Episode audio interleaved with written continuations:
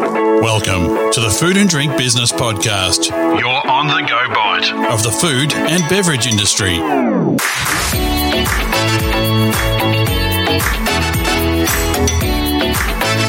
Welcome to the Food and Drink Business Podcast. My name's Grant McCarran, and today I'm once again joined by Kim Berry, the editor of Food and Drink Business and the host of this show. G'day, Kim. How are you doing today? I'm very well, Grant. And yourself? I am peachy, and I'm really looking forward to something here. I believe you've got a, a guest with a fantastic name. I know, right? you? Today, we are talking to Grant Davidson. He's the managing director of leading branding agency Davidson Branding. Uh, let's see if I can say branding and Davidson any more times than that.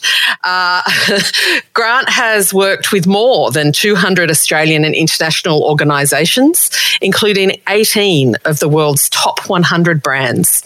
He's worked with 20 of Australia's top 100 FMCG brands and nine Fortune 500 companies. Uh, he leads an experienced team of specialists who cover everything from consumer insights through strategy and marketing, design, digital, and even organizational psychology. His passion for seeing businesses grow and succeed is best seen through what I classify as his elephantine knowledge of all aspects of what makes us tick and trends take off. Today, we're going to talk about some of those trends and the compelling insights that Grant and his team uh, have uncovered. Hi, Grant. Hi, Kim. How are you? And Grant. I hope you don't mind me using the word elephantine. That was impressive. That's a word I haven't heard before, so I've oh, learned something new. I am a fan. Many of our um, many of our guests um, have a similar quality. There, I, I, must say, I seek I seek you all out because uh, your knowledge is uh, as wide as it is deep, and it is always incredibly insightful. So we're really looking forward to having a chat today, because as we all know, this uh, our FMCG sector is as incredibly fast moving and even more so at the moment. So uh, we're really happy to have you on board today. Thank you. It's absolutely fantastic to be here. So where should we begin? What are what is what are some of the big ticket things that um, that you, you know you're sort of seeing you know at the moment with some of the some of the companies that you're working with? Well, I think um, the last 18 months to two years has seen more fundamental shifts in shopper behavior and trends than I think I've seen in my whole 30 year career. So um, it's, it's been one of the most exciting uh, uh, periods of my career, which has been fantastic, but it's been a little bit of a roller coaster at the same time well as obviously working with all these companies, you guys also do a lot of reports and, and research into what's happening in that consumer space and, and what's effective for brands and, and what isn't, don't you? Absolutely. So, because consumer behavior is fundamental to everything that we do. So, um, the more it resonates with consumers, the more effective it's going to be. So, every year we do um, very specific reports to understand shopper behavior. So, in many ways, it's the next best thing to our crystal ball to understand well next year what are going to be the key drivers of uh, shopper and consumer behavior so that we can develop brands and align them with those um, uh, those emerging behaviours. So, yeah, we spend quite a bit of time, and I absolutely love them. I'm fascinated with consumer behaviour, understanding how people think and how that influences what they do, and how you know uh, a logo, colour, um, a new product, a shape of packaging can actually have a you know I won't say profound, but a significant impact on what people choose and what they buy and what they feel you know loyal to, and um, it, it's absolutely fascinating. Are you seeing, particularly, I guess, in light of COVID, uh, some big shifts that really people that you weren't expecting? I think, look, many of the, sh- the shifts and changes are to be expected, I suppose, but what none of us um, expected was how fast the acceleration and the uptake of some of these trends. Like every time we do these trend reports, and look, sometimes from one year to another, it's a little bit, you know, ho hum, it's the same old, because fundamentally, um, consumer behavior doesn't change. Like our behavior takes generations um, to change. But that um, conventional wisdom is now out the window because what we've seen in the last 18 months is a perfect storm of different influences that have um, completely changed a lot of what will happen in the food and bev space. Um, you know, COVID obviously is one major catalyst for change. I mean, it uh, forced us, forced us, it um, caused us to really rethink our health and well-being, so therefore what we eat and what we drink in in that respect. Um, you know, our values in terms of buying local. Um, uh, and even our, for many of us, um, our budget. So what we spend and, and being very frugal with our spending. So COVID has had a big impact. Oh, the other thing with COVID, the upside of COVID is that we rediscovered cooking, and with cooking came fresh ingredients. And like, wow, this tastes better. Hey, all the family get involved. Um, we've rediscovered the f- fantastic benefits of home cooking um, and plants and natural ingredients. So, you know, COVID has accelerated a lot of those trends. And then you've got the other um, factors that have push that even further. So, you know, millennials now, the youngest millennial is a main grocery buyer at 25. Uh, and the other factor is the oldest Gen Z is now 24, almost in the sweet spot of an MGB. So, those things on top of COVID have just accelerated um, so many trends. Uh, and it's, it's, which has been really exciting. I've loved watching it. And I'm dying to see what happens next year. Yeah, well, I mean, it is. It's just fascinating. It's like the, the ultimate sort of societal study, isn't it? But, you know, what we eat and how we eat it and, you know, what we want to put into our bodies. I mean, it's fascinating. Um, I, I need us to just back up a little bit and talk about how millennials are now, what did you, what did you call them? Like a major, the major financial buyer? Uh, I like to say the most influential market of, of all the markets because they are. Gosh, okay. Have, Talk to me about millennials then. Come on. so that's that's the product of our report that is um, about to be released next week. So I've been immersed in all things millennial for the for the last you know two or three months, really understanding their um, profile, their shopper behaviour, the purchase drivers. So I'm um, I might be a bit of a bit of a stats um, boffin, but uh, but I've been fascinated by some of the numbers. We're here for it. We're here for it. so, what are what are some of the key takeaways of, of what you're finding? Lots of things, but I suppose um, one of them is in terms of one in every three consumer dollars spent comes from millennials, so they have a fair chunk of the um, of that wallet.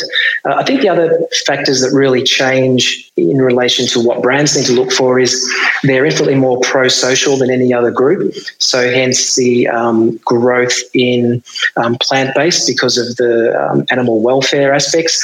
Uh, I think we found was that 96% love to shop local. So, what we're going to see is a move away from major um, shopping strips and into their local community. And that like 96% is a huge number. Health focused, uh, they prioritize health food. Um, uh, what else is it? There, there was a number of amazing, compelling stats.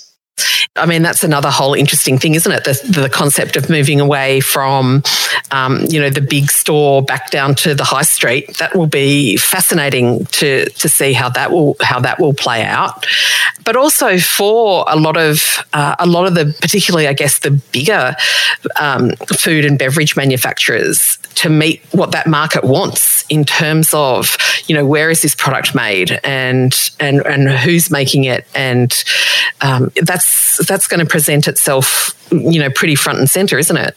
Absolutely. And the other thing, Gen Z coming hot on the heels of uh, millennials will accelerate a trend away from big global traditional power brands because that generation um, don't like to be defined by tradition. They don't like to be defined by big brands. And what they do is they love discovery brands. They love boutique. They love, um, you know, small discovery brands. And what that will do is accelerate what's already starting to happen is a fragmentation of brands. You know, even we've done a lot of work over the years in the cereal space, and the cereal aisle used to be Uncle Tobys. You know, there's there was three or four power brands occupying big chunks of the space.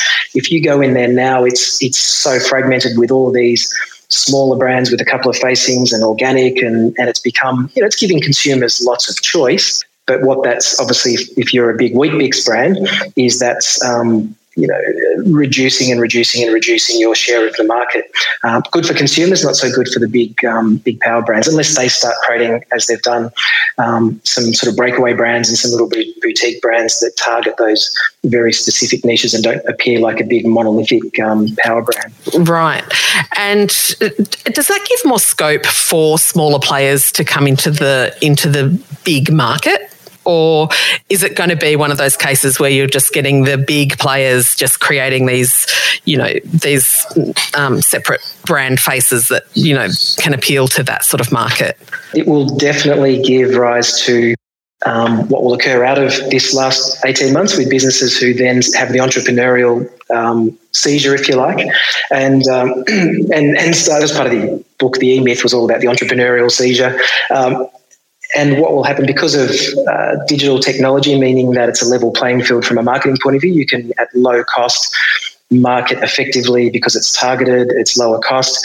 So you'll find a lot of startups will grow significantly and become mainstream major brands um, faster than their you know predecessors that took you know 50 to 100 years to, to build a ubiquitous power brand so we will see you know lots and lots of brands i'm already seeing you know GoTo in the beauty space has come from nowhere to be Mecca's absolute number one selling brand out of all their global brands. You know, you see um, Gem, the other beauty product that's gone from startup uh, to you know a really big successful brand with a sort of cult like following. So we're seeing lots of startups that will become hugely successful in a really short space of time. Yeah. And is there scope for those brands? Because I know I was talking to um, the founders of a, of a company the other day called um, Ronan Culinary Hub, and they actually started, he was making a chili oil for his family. He would make it. And his professional daytime job dried up with COVID.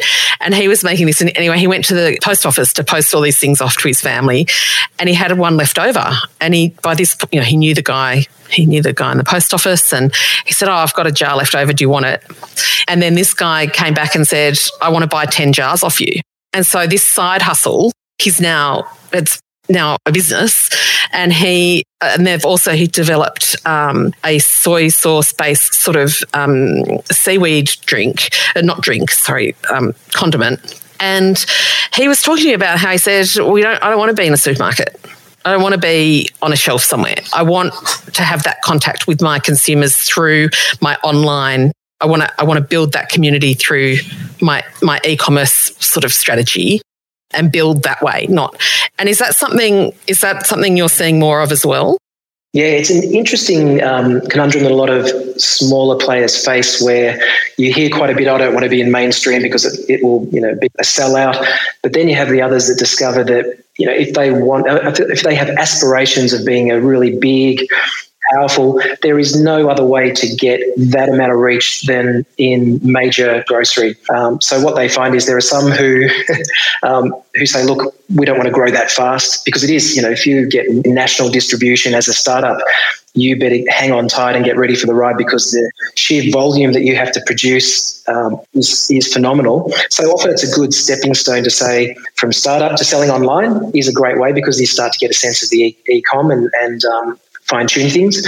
Then moving to um, independents, so therefore it's a small, manageable. And then once you've got that sort of critical mass and volume, then you can step into one, if not both of the major grocery players. And that's that is where you get unprecedented growth and, and scalability. So yeah, there's, there's steps, yeah. I was wondering about that, whether it's just a brand maturity sort of process and that you do sort of reach a point where eventually you go, well, actually, if we do scale it to this, then, you know, I don't know. But then, yeah. Um, let's talk a bit more about that because I think that was one of the big um, changes or the, the one of the trends that really sped up in the last sort of 18 months is that online um, e-commerce uh, market.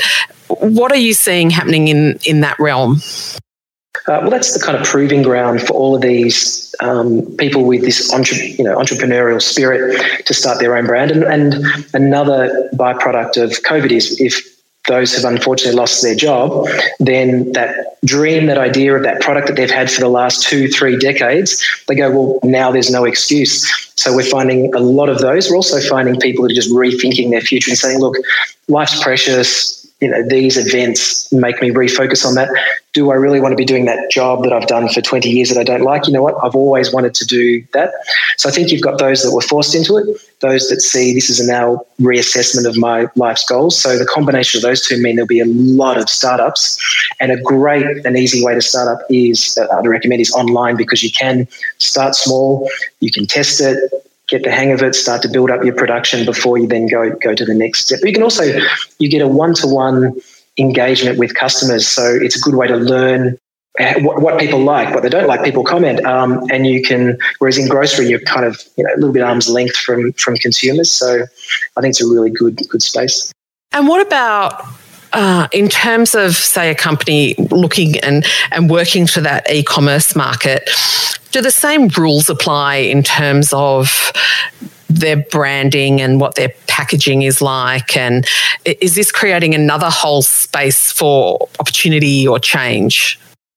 Well, it's a really good question and one that I've been focusing on and um, thinking about for the last uh, sort of six months. Where I think when you're selling online, you don't have to comply to the same, I guess, supermarket FMCG uh, criteria of shelf standout, information hierarchy, checkboxes, because in a supermarket, the average consumer is navigating you know 30,000 SKUs in 30 minutes. That's a thousand SKUs a minute they've got to navigate. Um, so it has to comply to some very specific sort of functional aspects. Online, you don't have to. It can be just beautiful. Um, I was going to say beautiful and sexy. You know, if packaging can be can be that. Uh, and so, what I think will happen is those online brands that don't have to comply with FMCG um, conventions can do amazing, beautiful pack form, pack design. So consumers will start to buy these products and, and fall in love with these products and then expect that the products they buy in the supermarket look the same. So I think what that'll do is that'll force, uh, and you're already seeing those new players in categories uh, throwing out the old category conventions and doing things that are new. So I think what will happen is, you know, maybe it'll take five years or more, but the, the um, nature of conventions of packaging will change quite dramatically and they'll be much more beautiful and um, and have more you know, kind of shelf appeal in terms of at home shelf, you know, pantry appeal and table appeal uh, than having to fight as a functional aspect on um, supermarket shelf. That's that's really interesting, isn't it? Because then does that in a way, it can also then give more scope for these companies that are appealing to, you know, millennials and Gen Z who are much more focused on ethical qualities of these products as much as what the actual product is. That things like perhaps packaging that is coming from a more you know it's it's either made from recycled materials or it's recyclable or compostable or there are very clear instructions on it about how you can reuse it or push it into that circular economy when we're talking about the sort of sustainability and particularly in the space of packaging, that um, they can almost do that in a potentially in a more engaging way because they're not losing so much other surface area of their packaging to all of those conventions that um, you know are classified as necessary if you're sitting on a supermarket shelf. Absolutely, and there's a couple of benefits as well from a, I guess, a um, environmental and ethical point of view with not having to go through major grocery. Um, so one is without having to comply with shelf stability. Uh, the product can be fresher and have less preservatives. I mean, products that have to go on shelf have to last for a particular period of time. They just can't get around putting in aspects that preserve it. Uh, when you're making, dispatching, the product can have less in the way of preservatives and be more pure and natural. Uh, but the other thing, Kim, what we uncovered in the last report is the acceleration of um, ethical and sustainable in, in consumer behaviour, which again driven by um, millennials and, and Gen Z. Uh, we found 85% of Australians say that um, they choose products based on their corporate um, social and environmental policies, um, which 85% in market research of Australian consumers is huge. It's taken so long. That's all I can think is that, you know, we were talking about this in the 80s, you know, and there was there was some of us, some of us idealists have been carrying that torch for so long. It's like, oh, finally, 85%, finally it's huge. And, and the other aspect we found is, and this is something that's been lacking for years, is consumers are happy, probably the wrong term, consumers are willing to pay a premium for products that are more environmentally friendly and sustainable. So the first thing that's occurred for years and years and years is consumers want it. They'll pay a premium for it because we know that more sustainable products cost more. And that was always a barrier for companies to do it. But now that consumers will pay for it, therefore more companies will do it. And as more companies do it, that reduces the cost, which therefore makes it accessible to more people.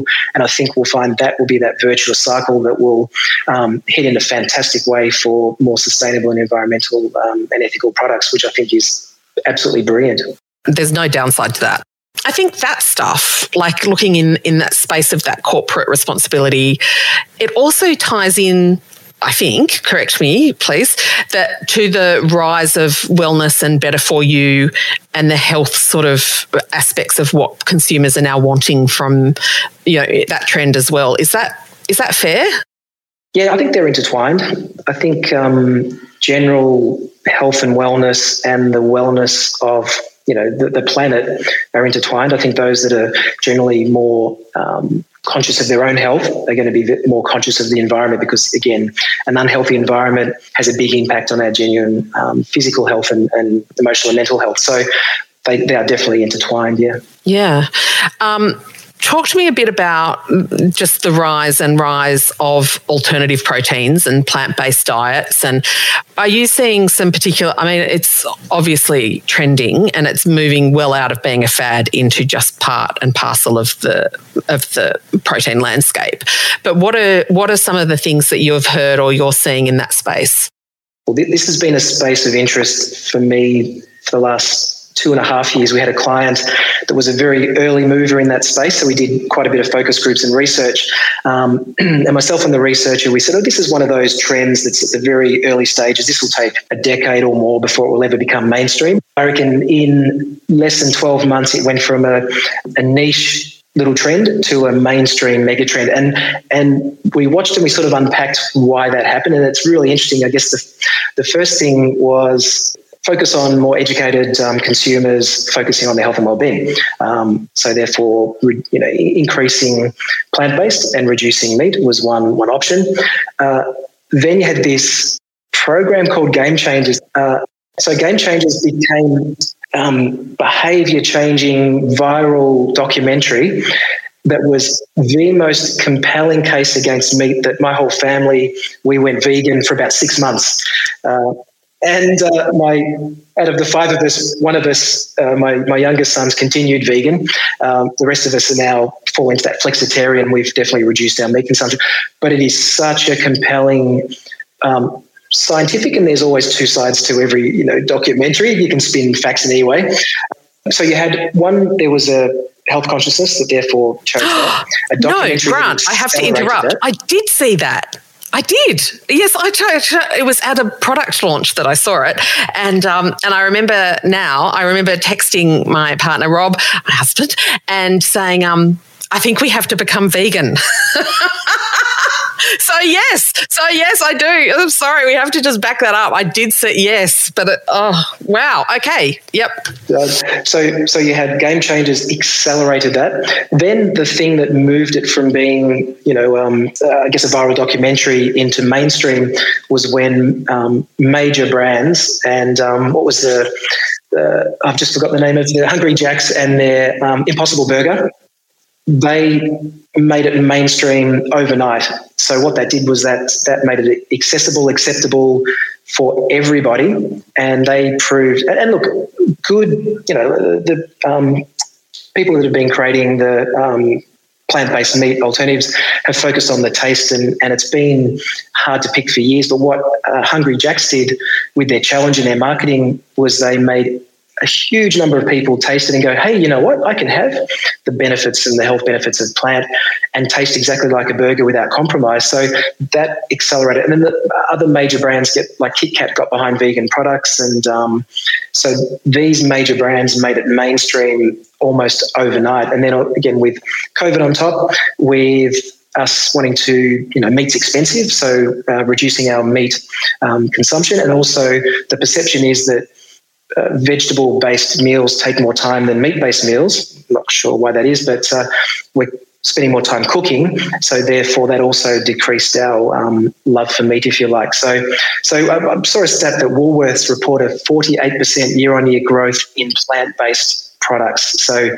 huge. So that so it's gone from a fringe to Hungry Jacks and um, you know KitKat making it mainstream to then supermarkets um, making it accessible and mainstream, and then that accelerating year on year. So um, that's been a really exciting trend to watch.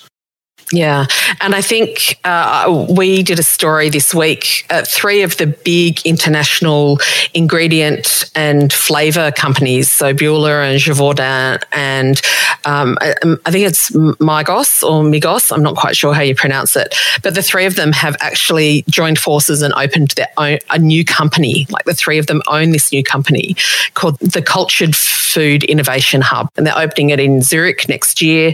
And the whole process of it is about is about you know sort of aggressively progressing the cultured meat component of alternative proteins, and I and up until that announcement, uh, or probably actually up until the last sort of three months or so, everyone I have spoken to about the cultured meat component of that of that sector have said it's going to take the longest.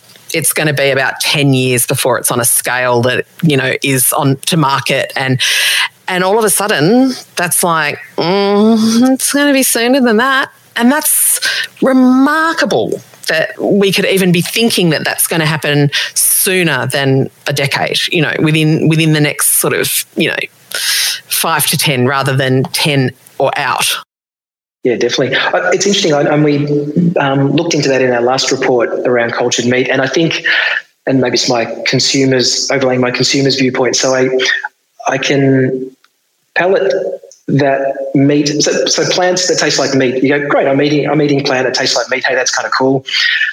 Cultured meat, uh, maybe just a bit more of a cognitive shift for people to get their head around. So I mean, the the um, younger millennials and the Gen Z are all across it. It makes sense. It doesn't um, affect animals and animal welfare.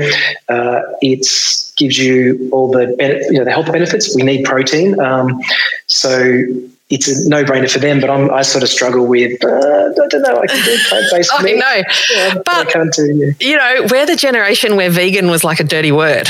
That's right. Whereas now, people like it's just badge of honor now. it, well, yeah, but it, I think you know we came, we grew up with vegan products tasting like you know shredded cardboard, and that's just simply not the case anymore. And so mm-hmm. people are like, oh, well, you know, it's dynamic, isn't it?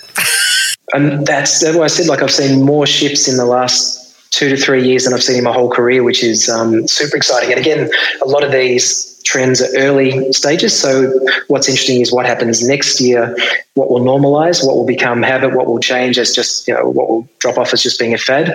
And then what other new things will come on top and accelerate those. So I, look, I think next year is probably going to be one of the most exciting years to see how it all wow. of, uh, washes out. So when a company comes to you, what's you know some of your sort of key bits of advice, or what are, what what are some of the key takeaways that they get from you guys? Um, oh, so many. Uh, look, I think the most the most important thing, if I was, you know, to prioritize, number one is define your audience and know them inside out, back to front.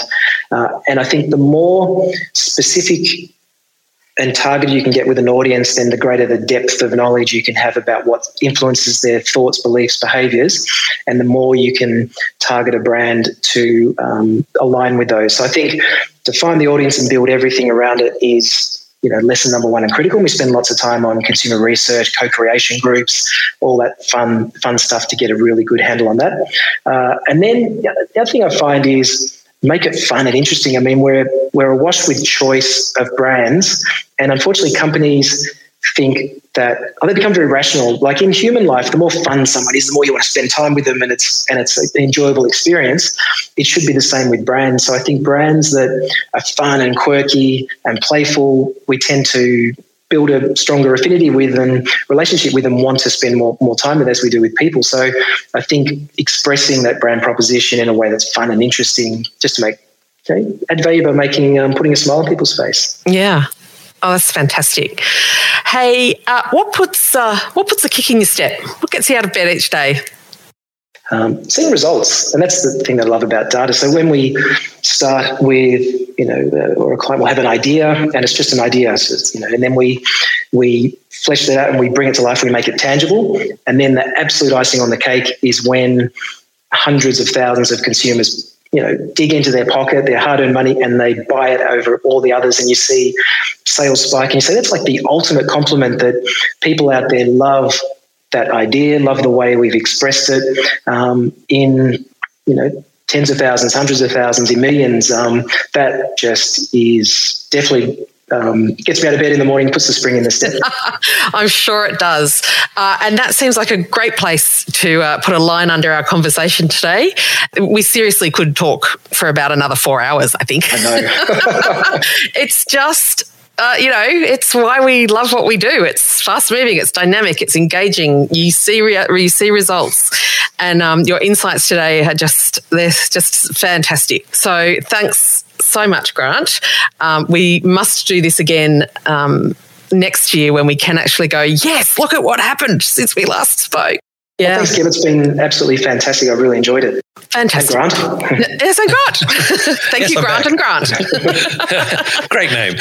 Well, thanks, Grant, and thanks, Kim. That's been a great uh, episode. I've learned a lot about what's happening now and what to expect in the near future. And uh, thanks also to our audience for joining us for this episode. Of course, we'll be back in the not too distant future with another informative episode. But until then, have a great day. You've been listening to the Food and Drink Business podcast, produced by Southern Skies Media on behalf of Food and Drink Business, owned and published by Yaffa Media. The views of the people featured on this podcast do not necessarily represent those of Food and Drink Business, Yaffa Media, or the guest's employer. The contents are copyright by Yaffa Media.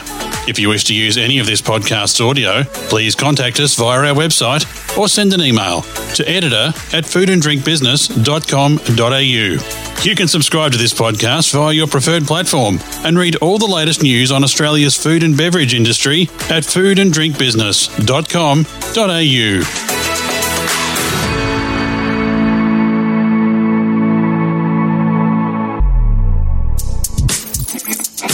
You've been listening to a Yaffa Media podcast.